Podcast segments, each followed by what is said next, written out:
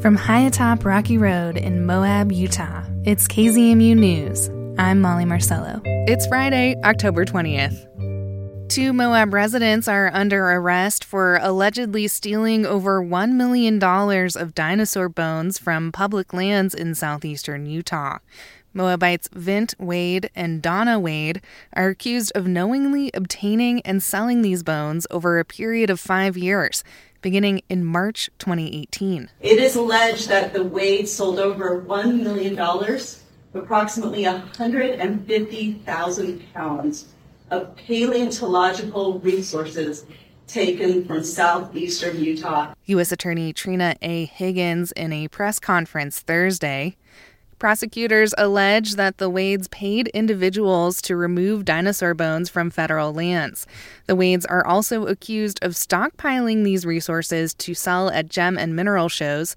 Prosecutors say they sold a substantial amount to Los Angeles resident Stephen Willing and Ashland, Oregon resident Jordan Willing. During one transaction alone that is alleged in the indictment, the Wades contracted to sell twenty-eight thousand pounds of dinosaur bones to the Willings for one point four million dollars. Prosecutors allege that the Willings then exported the illegally obtained dinosaur bones to China by mislabeling them to avoid detection by federal agents. The defendants knew the bones were taken from public land, and they took steps to hide the true nature of the bones. In addition to stealing over one million dollars in paleontological resources, Higgins at the U S Attorney's Office alleges that defendants caused over three million dollars in damages.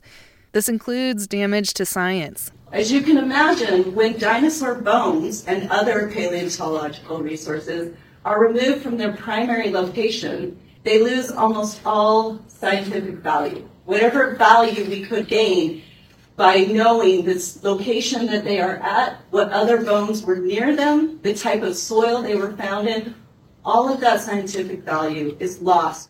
All four defendants are charged with conspiracy against the United States, as well as violating the two thousand nine Paleontological Resources and Preservation Act. Under the act, it is illegal to remove fossils that provide information about the history of life on Earth.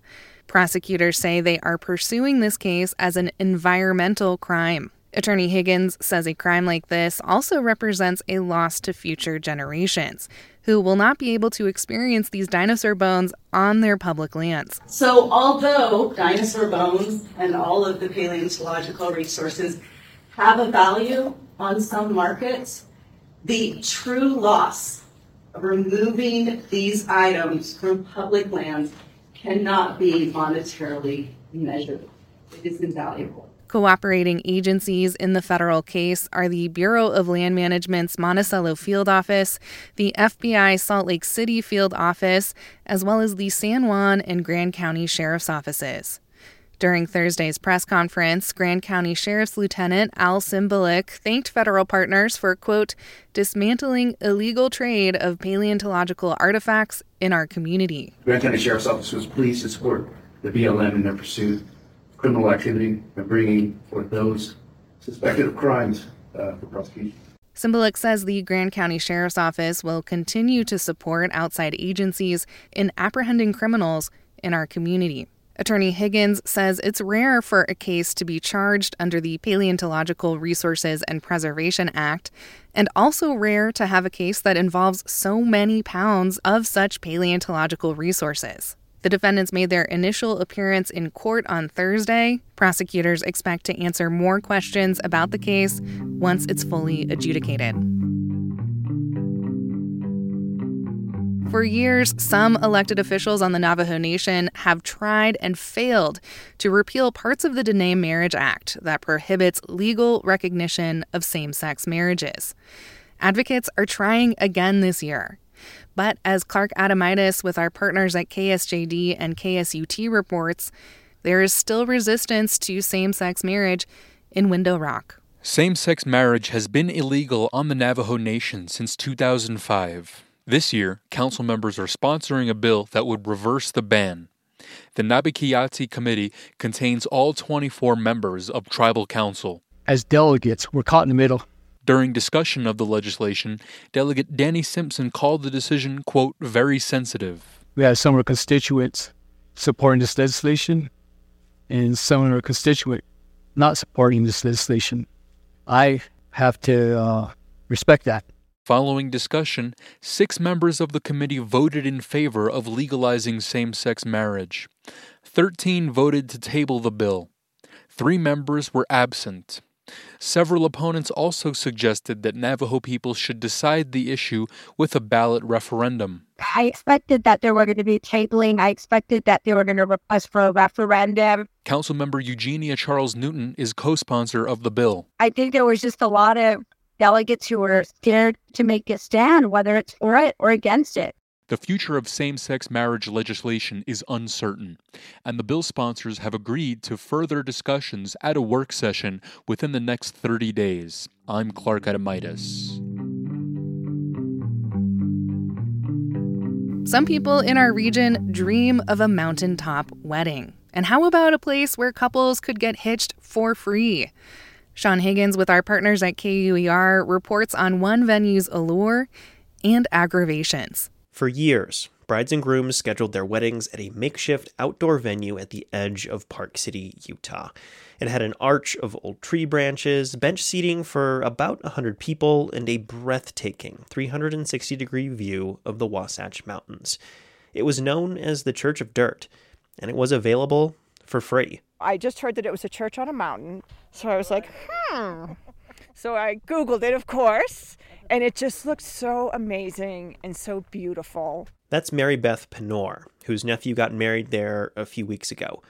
The ceremony was one of the last at the Church of Dirt. The city council shut it down.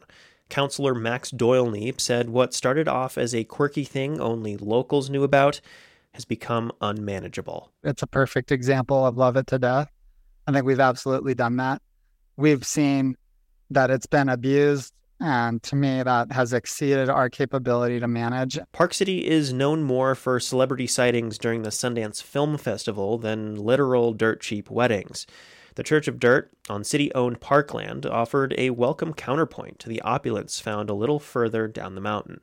But in the days leading to the council's decision, city open space manager Heinrich Dieters said officials were increasingly concerned. There's a beautiful sense to what the Church of Dirt really is. And then there's a harsh reality of what it's become. Dieters said what was once an under-the-radar community space was being overrun, even though the city didn't advertise the Church of Dirt anywhere. There was no website to visit or phone number to make a reservation. Instead, couples left a wooden plank or other marker with their names, their requested date and time, and a phone number or email address. Then they just showed up in hopes nobody else had plans to use the area that day. That's exactly what Penor's nephew and wife did. They put their reservation on a piece of cardboard, but he said it probably got blown off. They said sometimes, especially if your marker blows away, you never know what you're going to, you know, end up with, having somebody else up here. When city officials shut down the site, dozens of these markers were there. Some are even for dates well over a year from now. Dieters said demand grew due to social media and the covid nineteen pandemic forcing many weddings to be outside. And that caused problems because the site sits at a spot that hundreds, if not thousands, of people use to access the area's trail network each week. He said the Church of Dirt suffered from what he calls the privatization of public open space. We've actually had many reports of uh, people who are trying to access the trail through there that are stopped by people in bow ties, et cetera. Tents that are put up right in the middle of it, you know, blocking the trails, and people saying, hey, you can't come through here, a private wedding. The land actually was private until Park City purchased almost fourteen hundred acres of the area called Bonanza Flat in twenty seventeen. The goal was to preserve it as community open space. The Church of Dirt was just left over from a wedding hosted by the previous landowner. Finding a balance between all of the users was a challenge, Dieters said. You want people to see these beautiful landscapes that, you know, for, for, in part they've purchased, in a sense, with public funds. But he added that unless demand is managed, then the landscape is going to lose every time. In twenty twenty-one, Park City launched a free shuttle linking downtown with several popular trailheads. That cleared up some of the traffic and parking issues plaguing Garsman Pass, where the Church of Dirt sits. But city officials still saw safety concerns with too many cars on the road and trash sometimes littering the landscape after a celebration. Dieters said it might take a new generation of couples to solve the problem. It takes the young creative mind to go find the next church of dirt, right? And it's that sort of purity of it that I think is why it was so special. And I think it's lost that. So I think that there's lots of church of dirts out there. Dieters said the city plans to contact anyone with a scheduled wedding and tell them they need a new venue. Sean Higgins reporting with our partners at K U E R. And now the weekly newsreel, where we check in with reporters on their latest stories of the Moab area. Reducing congestion in Moab's downtown corridor has long been a goal of local elected officials. The latest edition of the Times Independent takes us back five years, when the city first received state funding to reduce traffic. Reporter Sophia Fisher explains. Yes. So five years ago, on a galaxy far away. No, I'm being a little, sorry, a little dramatic. Um, five years ago, the Utah legislature provided hotspot funding to uh, tourism hubs, including Moab, provided us uh, ten million dollars to address congestion downtown. And the city had some leeway with how to spend the funding, so we could make proposals to the legislature. But originally, the city had proposed a downtown parking structure. And eventually, the city backtracked and decided to instead propose two things, um, neither of which was a parking structure, one of which would be a dispersed parking project, which is basically just changing the way parking is oriented along downtown streets to overall uh, um, uh, increase the number of spots. And then also this thing called the Moab Area Transit uh, Program, which is a shuttle that could provide free kind of on-demand service for folks hoping to get around the downtown area without using personal vehicles. Now, where are we now? So at least with the transit system, we are five months in, and by any measure, the No Fare shuttle service has been a rousing success. It's provided about thirty thousand rides to folks in the last five months of existence, which is generally about double what city engineer Chuck Williams said, you know, he would have considered to be a success at the beginning of the program. So it seems like a lot of people have adopted that method of transportation to get them around mm-hmm. um, Moab City. So that was a report that came out of the city council meeting. Um, anything else to say about the hotspot? I think um, parking is still on the brain of the city council.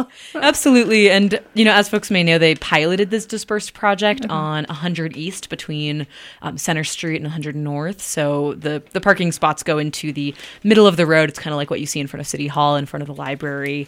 Um, and they actually just approved a contract with LeGrand Johnson to go ahead and put in um, the rest of the parking spots. It's going to be, I think, nearly two hundred on ten different blocks or so downtown. Mm-hmm. Um, that's going forward, which is great. Uh, at the same time, the costs have increased a lot since it was first proposed in twenty twenty-one. Um, the final cost is six point seven million dollars. You know, and legislative monies are covering most of that, but the city did have to pull a million dollars out of its rainy day fund to make the same number of spots that are going to have fewer amenities than they'd originally hoped for as well. Okay, so it sounds like even though there is this grant money available to the city, which they're using on dispersed parking, it's getting more expensive and the city has to put more money in from their end. Yeah, exactly. More buck and less bang, you could say. We will say. um, now, not all the council members agreed with going forward with this next uh, round of parking. Yeah, uh, Councilor Ronnie DeRosseri cast um, the, the sole no vote. She was saying that, you know, citizens want amenities and beautification, and she feels like they keep getting let down over and over again, um, saying such because the, some of the stalls won't have the lighting and the landscaping that the city had originally wanted for all of them. Mm. You know, ultimately, some other councilors voted yes, kind of reluctantly, but noted that the costs would probably only increase the longer they waited. So it, it did make sense, even though it's kind of a, a tough pill to swallow. So more information on the parking and the shuttle are in this week's edition of the Times Independent. And what which story do you want to highlight next? Uh, housing. Okay, so this is the second in a series that you are doing, Sophia, mm-hmm. on housing in our community. The first, remind us, um, what, what did that focus on? Yeah, that covered the Moab City A E H, uh, Actively Employed Household Ordinance from last year, okay. and the series overall examines housing policy with a special emphasis on the relationship between municipalities and, and loca- local governments such as Grand County with the state legislature. All right, so number two in the series published this week. What are you looking at in this one? So the first part kind of zeroed in on the A E H ordinance to open up the themes that I wanted to examine in more mm-hmm. detail throughout the series. So this second one kind of dives into different bills um, that the legislature legislature um, has put forth in the past couple of years that have made it somewhat harder to enforce uh, or obtain affordable or attainable housing in Moab and Grand County. Um, so I zero in on a couple of different bills. And then I also, you know, I spoke with folks at the city and the county, uh, one former legislator as well, and quoted other ones, and a couple of experts as well to talk about kind of the general broader trends that they're seeing on this sort of historic tug of war between the, the state and municipalities. And of course, I should mention it's not all doom and gloom. I included some points of optimism. You know, there are a lot of things that local governments and the state legislature do agree on with housing. Right. Um, and there are some really awesome cases of collaboration and success too, but it's it's definitely been in some ways an uphill battle. Are there some bills that you'd like to highlight here related to this tough kind of back and forth between the state legislature and local government when it comes to housing policies? Yeah, I think one I'd love to highlight involves an issue that hasn't actually hit Moab yet, but some folks are expecting it will, and that's the idea of fractional ownership. Yeah. Yeah, so there are, you know, more and more, obviously, like there are family members or, mm-hmm. or different people who may own a home together, but mm-hmm. more and more there are companies that are advertising fractional ownership as a way for folks to co-own kind of a luxury second home mm-hmm. that they would not have otherwise been able to afford. Park City is already seeing this. Moab hasn't yet, um, but, you know, city manager Carly Castle and the planning and zoning director Corey Shurtliff said they're, they feel it's inevitable mm-hmm. and that once these, once houses get kind of taken over by these L L Cs with up to like eight different owners, right. it's almost impossible for them to re-enter the local housing market compared to traditional second homes. Right. And bringing this back to the legislature, um, there was a bill passed kind of towards the end of this year's general session that basically says um, local governments or governments cannot regulate co-owned homes any differently than right. they do other residences. And if I'm remembering, you know, the legislative session correctly, that bill was in response to Park City wanting to regulate fractional mm-hmm. ownership. So that's, you know, similar to Moab. Moab has put forth, you know, proposals or advocated on behalf of our ability to regulate many different things and come back with uh, a retaliatory bill. And that seems to have been the case in Park City. Yeah, absolutely. And finally, um, I know that you want to introduce a new person on staff at the Times Independent. Yeah, we have a news fellow, uh, Gwen Dilworth. She joined our staff last week. Um, I hope everybody welcomes her to Moab. She'll be here uh, through January while I take a short sabbatical to go back home, back east, and see family. Um, yeah, Gwen has been amazing so far. She's hit the ground running. You'll notice she has an A one byline in her first week, which is incredible. Um, And yeah, she she comes here from New Orleans, uh, where she worked for a nonprofit that was involved in the criminal justice system. Okay, and anything to highlight from what she contributed to this week's edition? Yeah, she has several bylines, but her A one byline is about a discussion the Grand County Planning Commission recently had about glamping.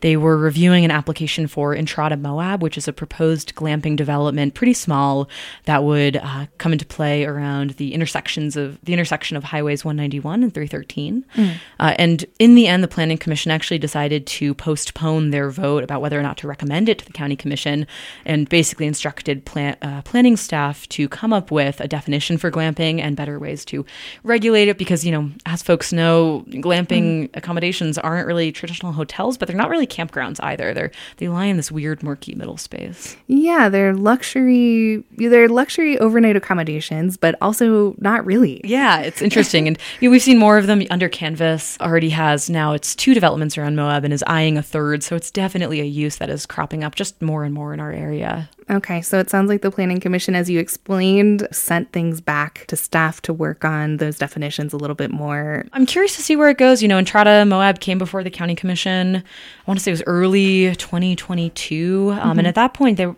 County Commission actually got pretty close to approving it, but felt that the application, you know, the, the applicants were promising a couple of different things, such as workforce mm-hmm. housing and conservation easements, but there wasn't enough, quote, like teeth to ensure they'd follow through on it. Mm-hmm. So it's interesting they've come back, I think, um, with kind of bigger proposals and maybe more teeth as had been yeah. requested, but now they're getting hampered by this kind of lack of, of existing planning around glamping. Uh, it's just interesting next chapter in the same development.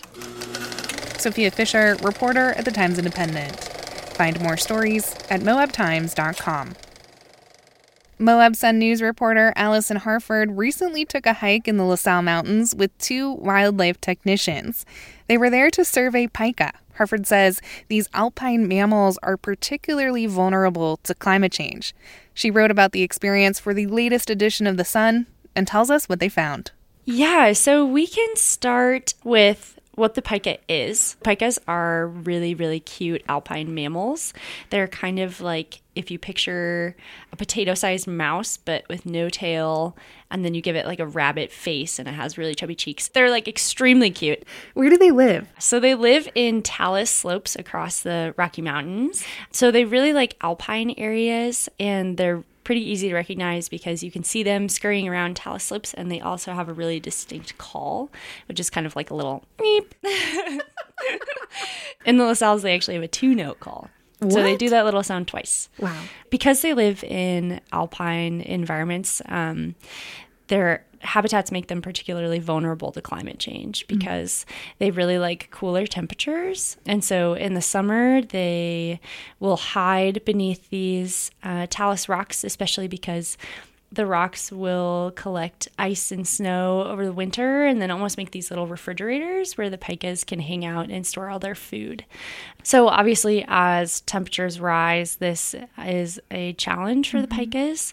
Um, and there's a lot of research kind of asking the question of how much these pikas are being influenced. That story starts way back in two thousand seven. When the Center for Biological Diversity petitioned the Department of Interior to list pikas under the Endangered Species Act. Mm. And in two thousand ten, the U S Fish and Wildlife Service rejected the bid, so it took three years.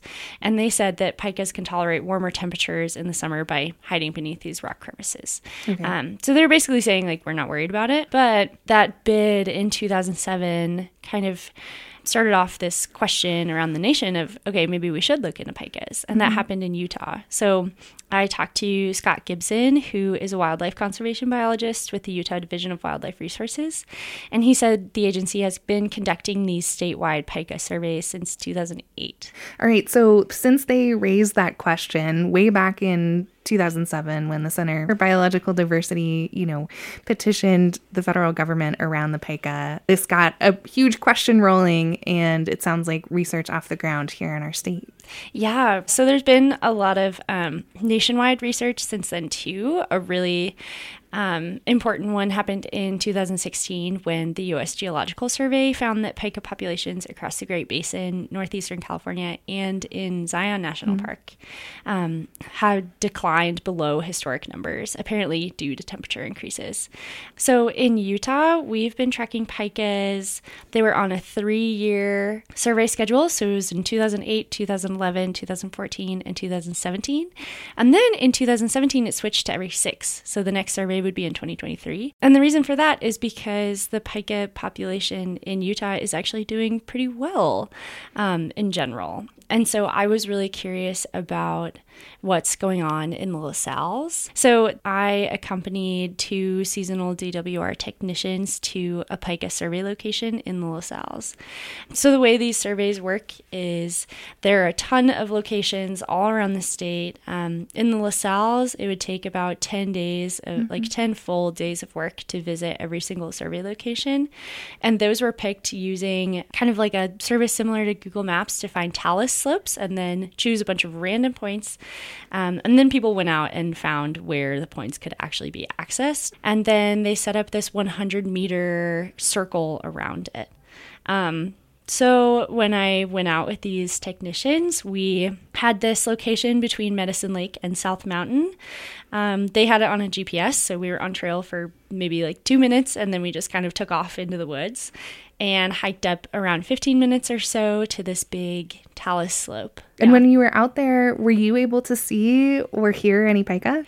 Yeah, so the surveys aren't super perfect. No pikas were found within our little one hundred meter circle, but just a few yards outside of the boundary, a pika had made its home on a small talus patch um, surrounded by a meadow. Is it so tempting to be like, well, pikas are here. They're just yes. not in my circle. Yes, so there's a uh-huh. part of it uh-huh. that's like, well, you know, pikas seem to be doing okay right. at this location. So the surveys also take data on tree and shrub cover to track if vegetation is encroaching on talus mm-hmm. slopes, because pikas really like places where there is an interaction between rocks and shrubs so that they can still yeah. find food. Um, but if those trees and shrubs are getting too close to where the pikas are living, then they will move because right. they love the rocks.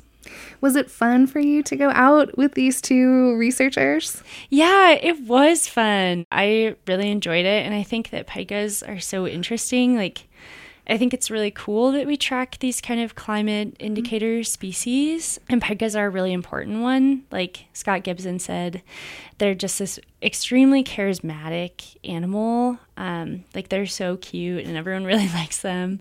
Um, and so he said these surveys really give them data to back up whatever land management decisions are being made. There's another story we want to highlight in the Moab Sun News. Uh, where do you want to take us next, Allie? So I think a lot of people in Moab, when they're asked about some of their favorite restaurants, ninety-eight Center always comes up. And a lot of people in Moab will know that ninety-eight Center has been closed since July. The restaurant initially shut down for a summer break, but then they began work to expand their business space.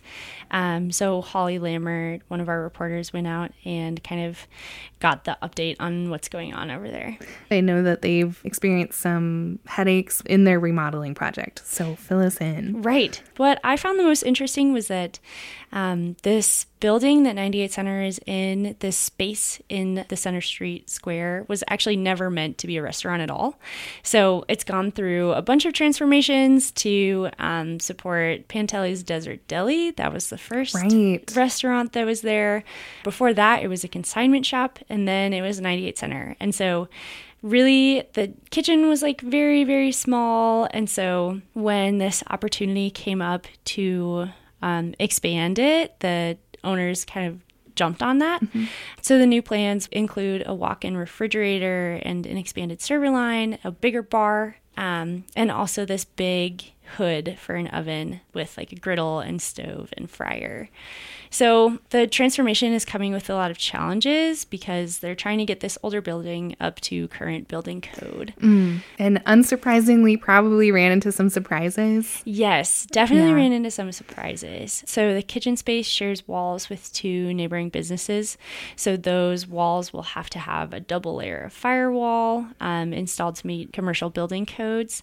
And um, they also had to fight for a while to get on the agenda at the Moab City Council meeting because they needed a permit for this new vent that they mm. want to install, because it'll technically come outside of the restaurant and um, encroach on the sidewalk space. Mm. It'll be like up high so people won't bump into it, but it will kind of go into the sidewalk space, which is technically city property. Mm. And so the city council had to have this discussion about, you know, how do we Um, how do we ethically allow private businesses mm-hmm. and these for-profit institutions to encroach on city property? Mm-hmm. Because they were being pretty careful about it because they just didn't want this to be something that was pointed to in the future. So ninety-eight Center kind of accidentally ran into the middle of this city council debate, so it took a really long time to get on the agenda um, and get approved. But the motion to approve that permit to build the new vent was passed on October tenth. Did they create a compromise or a solution to answer that question of,